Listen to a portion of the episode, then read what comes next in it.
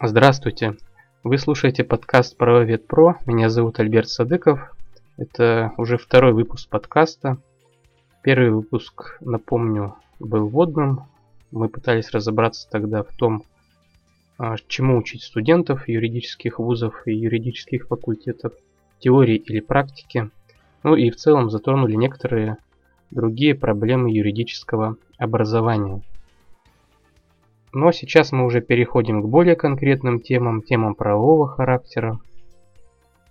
Совсем недавно, в очередной раз открыв сайт Закон.ру, в блоге Артема Карапетова увидел статью, которая была посвящена некоторым итогам реформы общей части обязательственного права. Не то чтобы даже итогам, а неудачным положениям, которые попали в Гражданский кодекс. А, также был анонсирован в скором времени выпуск постатейного комментария к соответствующей части Гражданского кодекса. Ну, в общем-то, я к чему это сейчас веду. А, дело в том, что тема реформы общей части обязательственного и договорного права по-прежнему остается очень востребованной. Проблем оказалось немало. А, и как говорится в поговорке, Гладко было на бумаге, да забыли про овраги. И поэтому ближайшие выпуски, скорее всего, будут посвящены именно этой теме, реформе общей части обязательственного права и ее промежуточным результатам. По некоторым вопросам уже накопилось немного судебной практики, что особенно волнует юридическое сообщество, поскольку э, мы в своей работе в большей степени ориентируемся именно на судебную практику.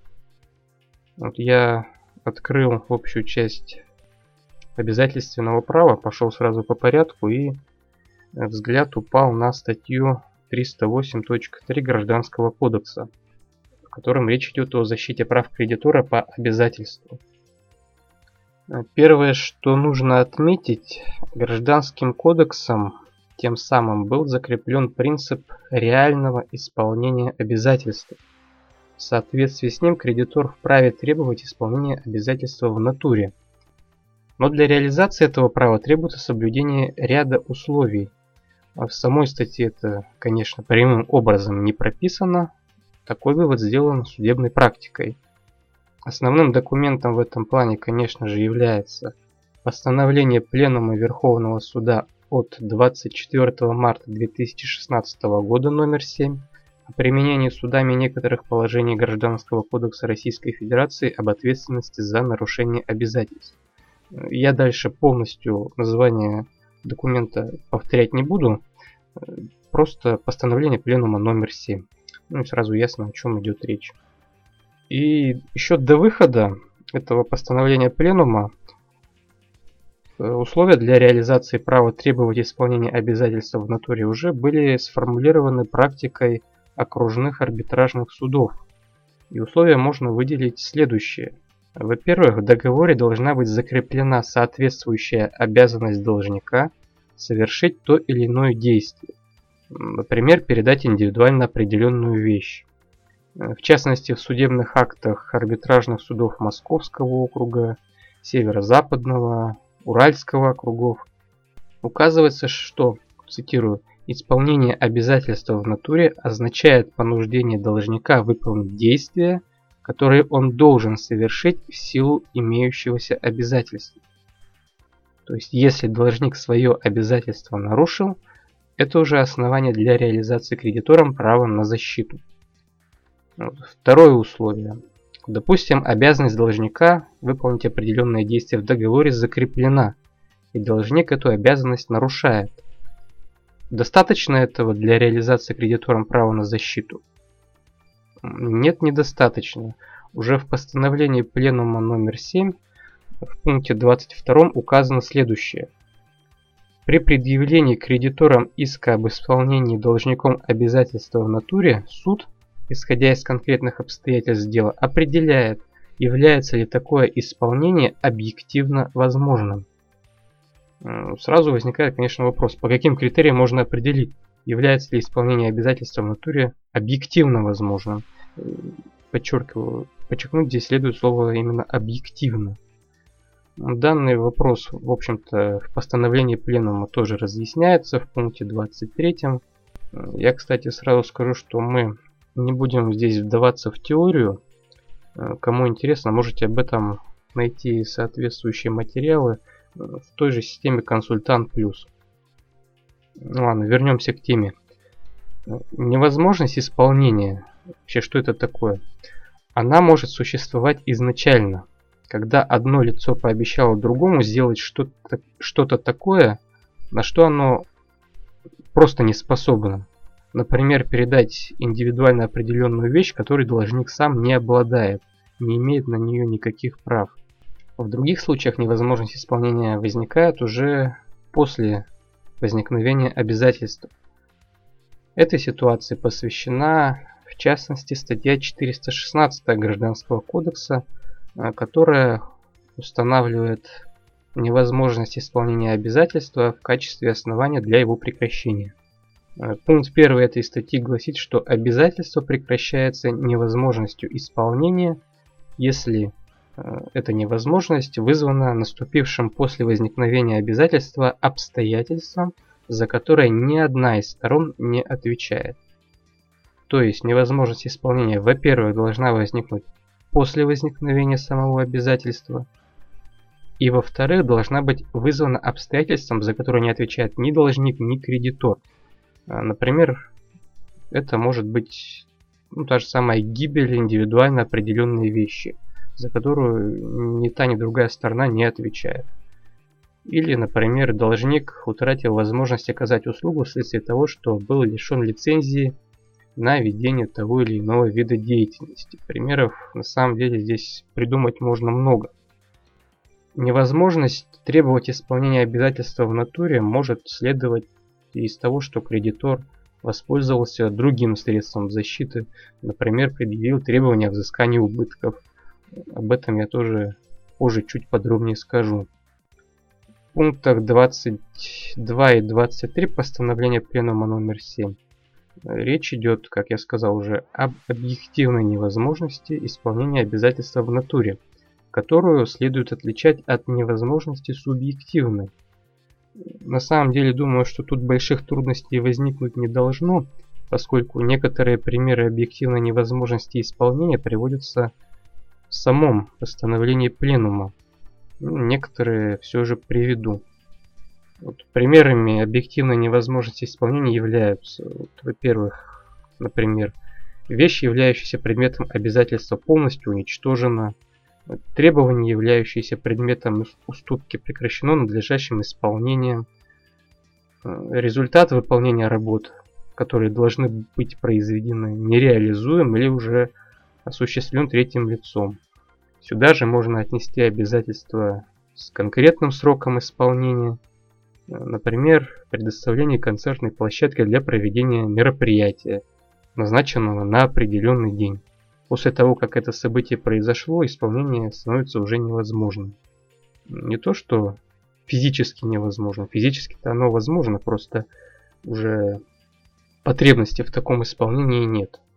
Вот, кстати, э, основанием для невозможности может быть утрата цели исполнения обязательства. То есть исполнение возможно, но уже бессмысленно. Например, устранение дефектов товара, если они уже самим покупателем исправлены. Это все были сейчас примеры физической невозможности исполнить обязательства.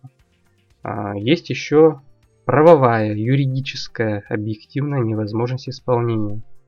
Например, ограничение на импорт или экспорт конкретных товаров – Сейчас это, кстати, очень актуально в связи с тем, что на Россию со стороны Евросоюза и США наложены определенные санкции. Также наша страна тоже наложила на некоторые страны контрсанкции. То есть, что получается, физически исполнить обязательства можно, невозможность в данном случае обусловлена причинами сугубо юридического характера. А вот субъективная невозможность исполнения, вот она имеет место тогда, когда есть и физическая, и юридическая возможность исполнить обязательства. Ну, просто должник не способен этого сделать. Например, у должника отсутствуют знания или способности для изготовления вещи. Но тогда он может нанять просто лицо, которое специализируется на ее изготовлении. Иногда вовлечение третьего лица в исполнение обязательства предполагается уже само собой. Вот, например, из сферы строительства, если взять, то это привлечение генеральным подрядчиком субподрядчика. Если генеральный подрядчик не обладает лицензией для производства определенных работ, то он может нанять субподрядчиков, у которых эта лицензия есть. Если один из субподрядчиков отношения свои с генеральным подрядчиком прекратит, то генеральный подрядчик, соответственно, должен позаботиться о привлечении нового субподрядчика, чтобы выполнить работу. И ссылаться при этом на невозможность исполнения генеральный подрядчик уже не вправе. Если перейти к постановлению пленума номер 7, то в пункте 23 приводится такой пример. Отсутствие у должника того количества вещей, определенных родовыми признаками, которые он по договору обязан предоставить кредитору, само по себе не освобождает его от исполнения обязательства в натуре – если оно возможно путем приобретения необходимого количества товара у третьих лиц. Но тут надо полагать, что должник может быть освобожден от исполнения обязательства в натуре, э, если погиб весь род вещей. Допустим, только должник выращивал картофель определенного сорта. То есть сорт был уникальным, никем нигде не выращивается – и если весь картофель этого уникального сорта погибнет, весь урожай погибнет, то исполнить обязательства станет объективно невозможно, потому что у третьих лиц картофель именно этого сорта закупить уже не получится, потому что он уникальным был. А вот если сорт общераспространенный, просто у должника его сейчас нет в наличии, то тогда он вполне способен приобрести его у третьего лица пункте 23 приводится и еще один пример ситуации, когда исполнение в натуре невозможно. Вернее, не то что невозможно, кредитор не может потребовать такого исполнения. Когда исполнение настолько связано с личностью должника, что его принудительное исполнение будет нарушать принцип уважения чести и достоинства гражданина. В частности, не подлежат удовлетворению требования о понуждении физического лица к исполнению в натуре обязательства – по исполнению музыкального произведения на концерте. Думаю, тут все понятно и пояснять не надо. Наконец, в пункте 23 указывается, что в случаях, когда кредитор не может требовать исполнения обязательства в натуре, должник обязан возместить кредитору убытки, причиненные неисполнением обязательства, если отсутствуют основания для прекращения этого обязательства. Теперь я немного вернусь назад к пункту 22 постановления Пленума номер 7. Э, в нем указывается, когда кредитору не может быть отказано в удовлетворении иска об исполнении обязательства в натуре. Это случай, когда надлежащая защита нарушенного гражданского права истца возможна только путем понуждения ответчика к исполнению в натуре – и не будет обеспечено взысканием с ответчика убытков за неисполнение обязательства. Например, обязанностей по предоставлению информации, которая имеется только у ответчика, либо по изготовлению документации, которую правомочен составить только ответчик. Иными словами, возможность исполнения настолько тесно связана с должником, что кроме него исполнить обязательства некому, а взыскание убытков при этом с ответчика компенсировать неисполнение обязательств в натуре не способны. То есть, если ответчик обязан предоставить информацию, которая имеется только исключительно у него, то тут надо полагать, что для кредитора ценность имеет именно информация. И денежная компенсация тут, в общем-то, мало чем поможет, потому что ценностью обладает именно информация. Вот таким образом обстоит ситуация с возможностью и невозможностью исполнения обязательства в натуре. Допустим, что исполнение возможно. Тут разобрались. Исполнение в данном случае возможно. Что дальше? Требовать исполнения в натуре – это право кредитора. Есть и другое средство защиты – это взыскание убытков. И, собственно, в пункте 24 постановления Пленума номер 7 сказано, что кредитор может потребовать по своему усмотрению либо исполнение обязательства в натуре, либо отказаться от этой меры защиты и потребовать возмещения убытков, причиненных неисполнением обязательства. И тут же указывается, что предъявление требования об исполнении обязательства в натуре не лишает кредитора права потребовать возмещения убытков, неустойки за просрочку исполнения обязательств.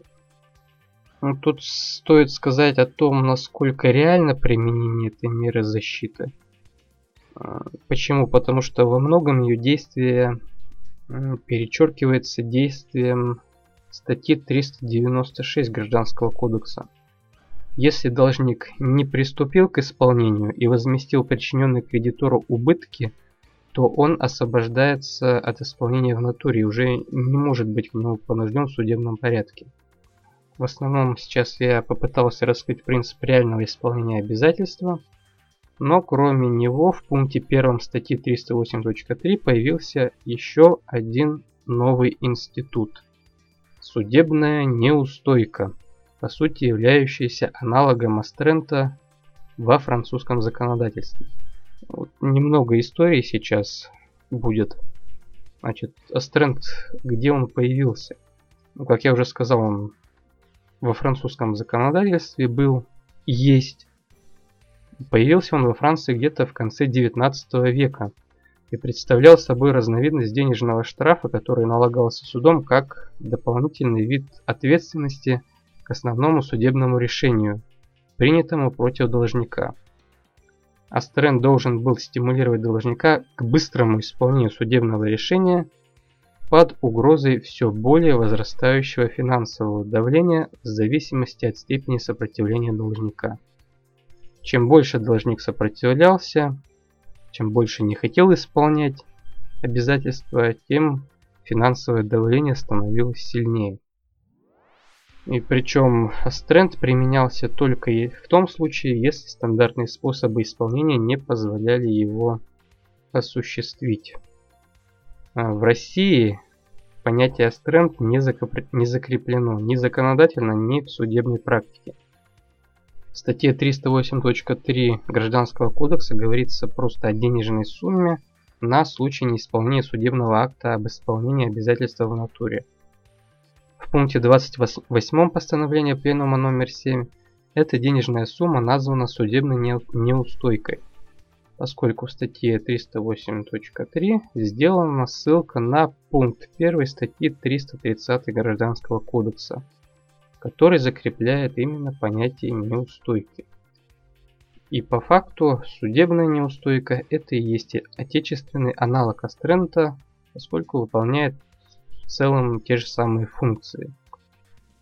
Еще до введения судебной неустойки на законодательном уровне в Гражданский кодекс а, она была введена на уровне судебной практики постановлением Пленума Высшего арбитражного суда Российской Федерации от 4 апреля 2014 года номер 22 о некоторых вопросах присуждения взыскателю денежных средств за неисполнение судебного акта пункте 3 этого постановления было указано на право суда по требованию истца в резолютивной части решения присудить денежные средства на случай неисполнения судебного акта. Как разъяснил тогда Высший арбитражный суд, размер присуждаемой суммы должен определяться судом на основе принципов справедливости, соразмерности и недопустимости извлечения выгоды из незаконного или недобросовестного поведения – а в результате такого присуждения исполнение судебного акта должно для ответчика оказаться более выгодным, чем его неисполнение.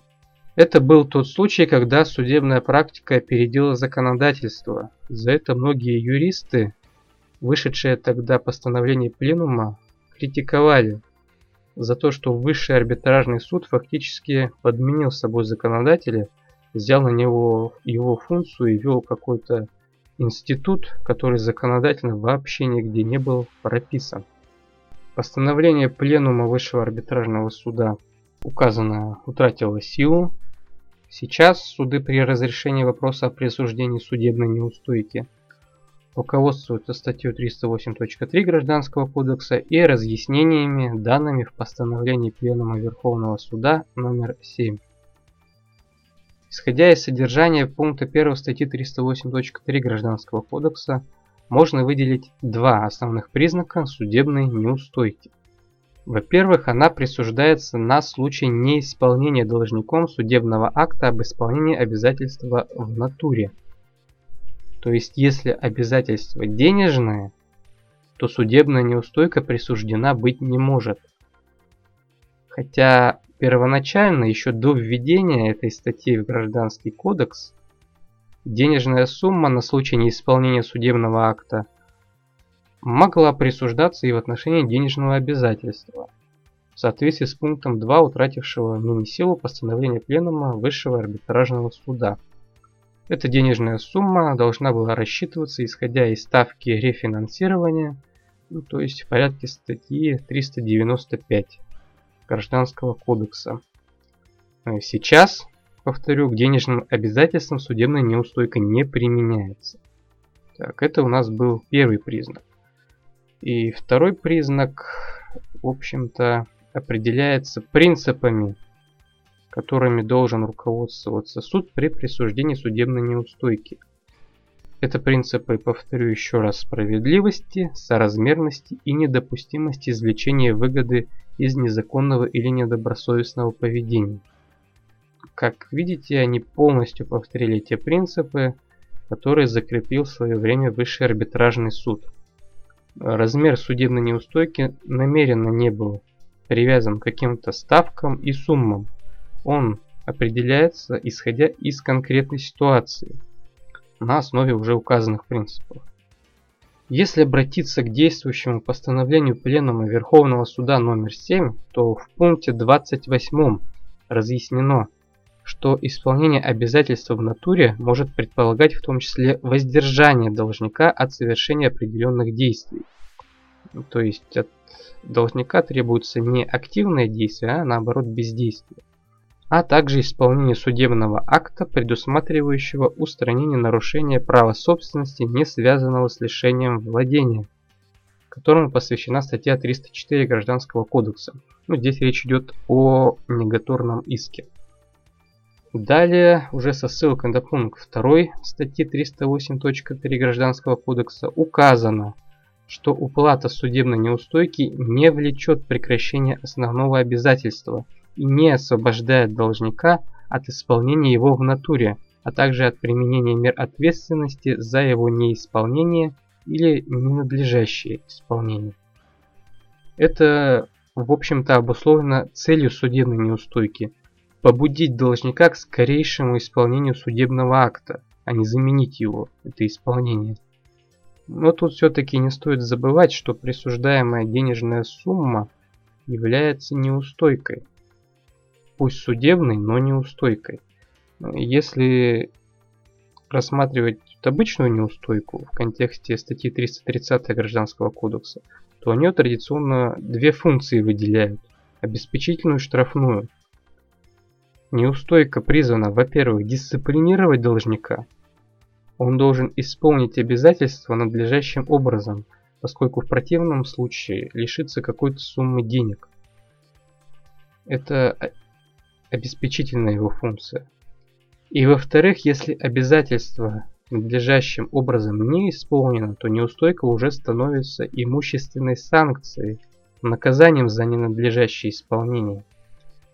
И по аналогии судебная неустойка также призвана, во-первых, дисциплинировать должника, который уже является ответчиком, и исполнить судебный акт под, под страхом взыскания определенной денежной суммы.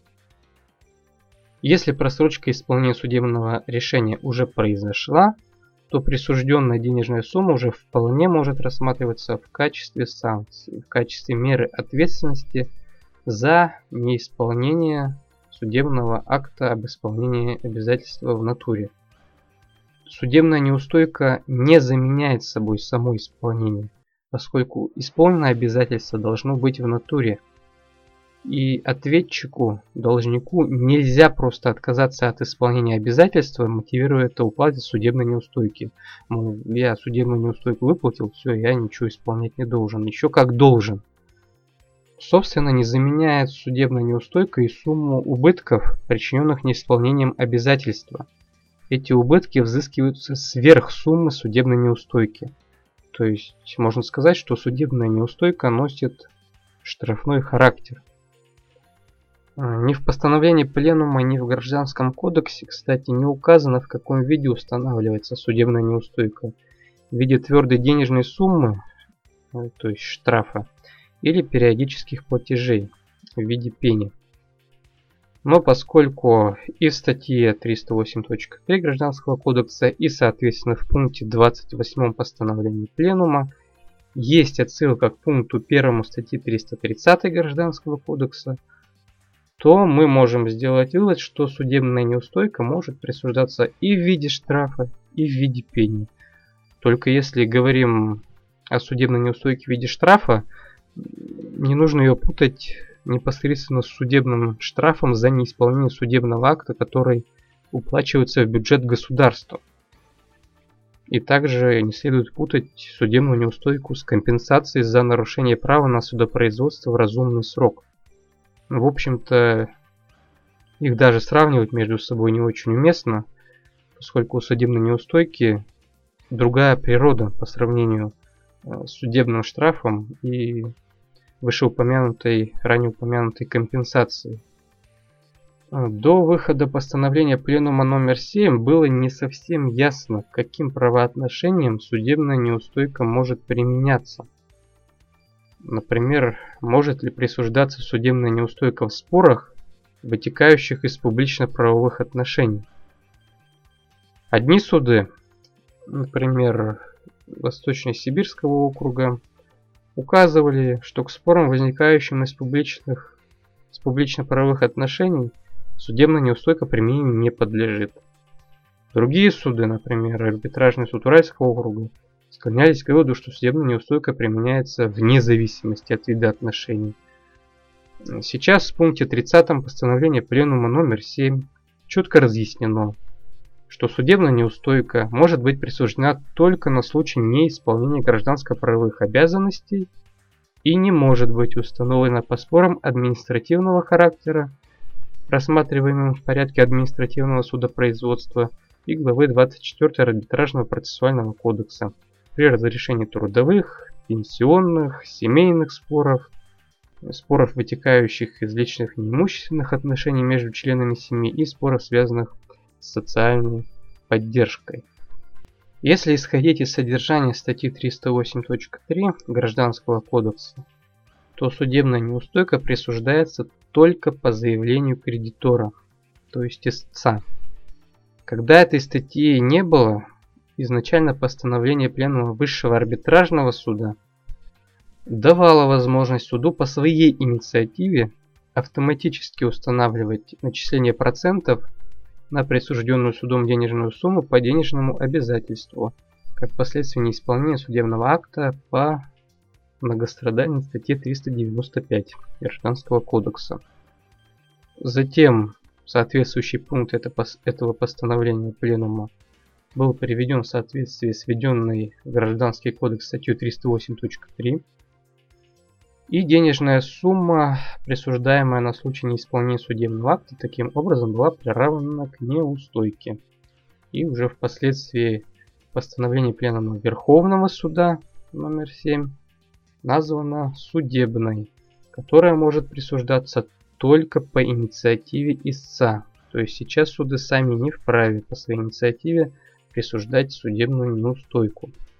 Заявление о присуждении этой неустойки может быть подано как одновременно с вынесением судом решения о понуждении к исполнению обязательства в натуре, так и в последующем при исполнении в рамках исполнительного производства.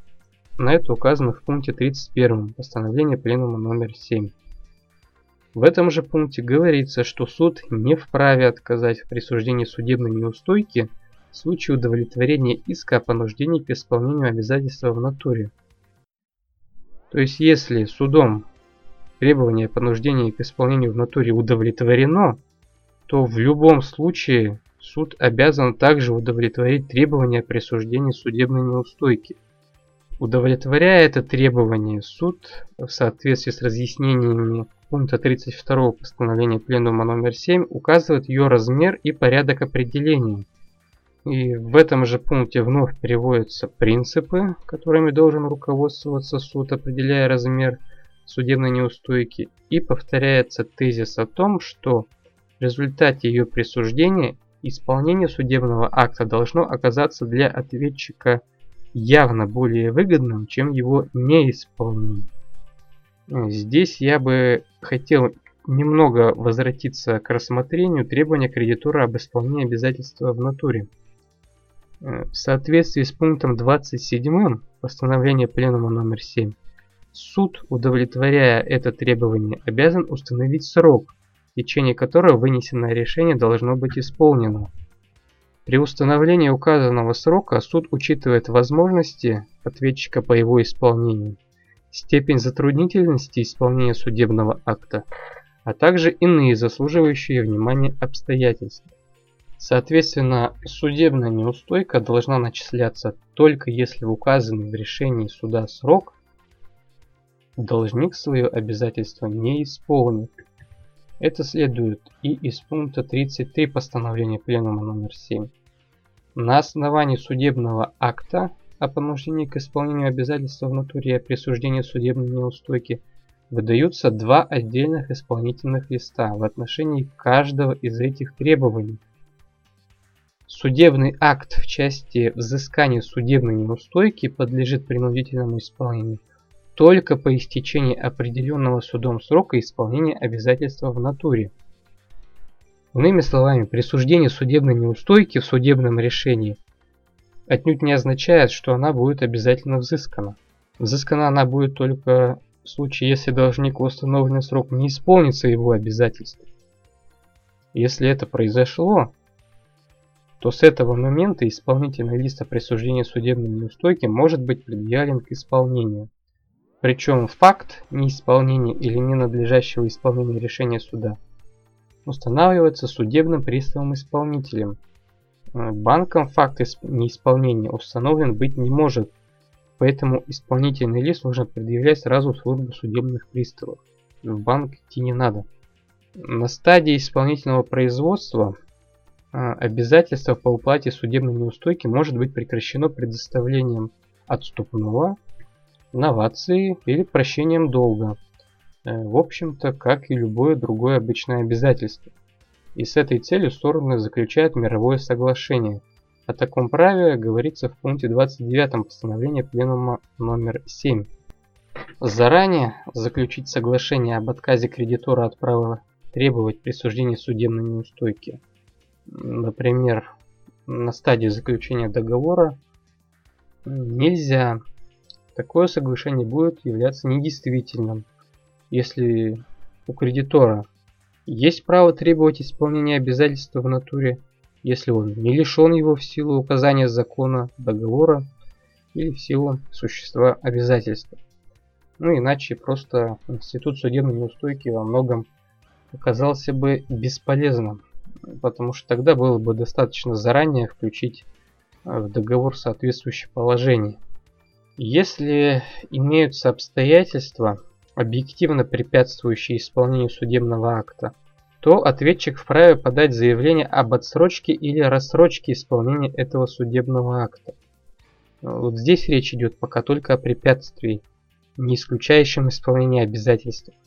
То есть исполнение возможно, но возникли, возникли объективные препятствия для исполнения обязательства в срок, установленный судебным решением.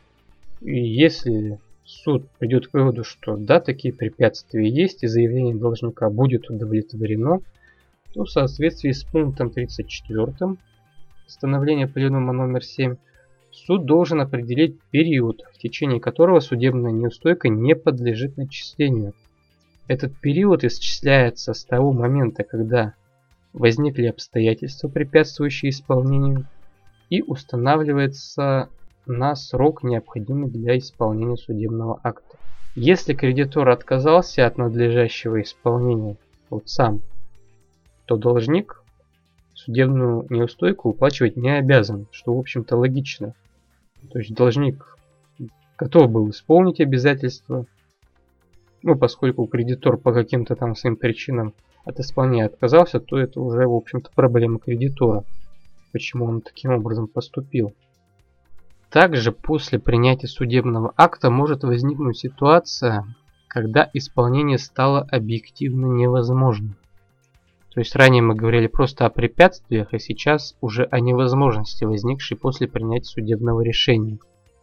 С момента возникновения такого обстоятельства судебная неустойка взысканию уже не подлежит, но может быть взыскана за период, когда исполнение еще было возможно.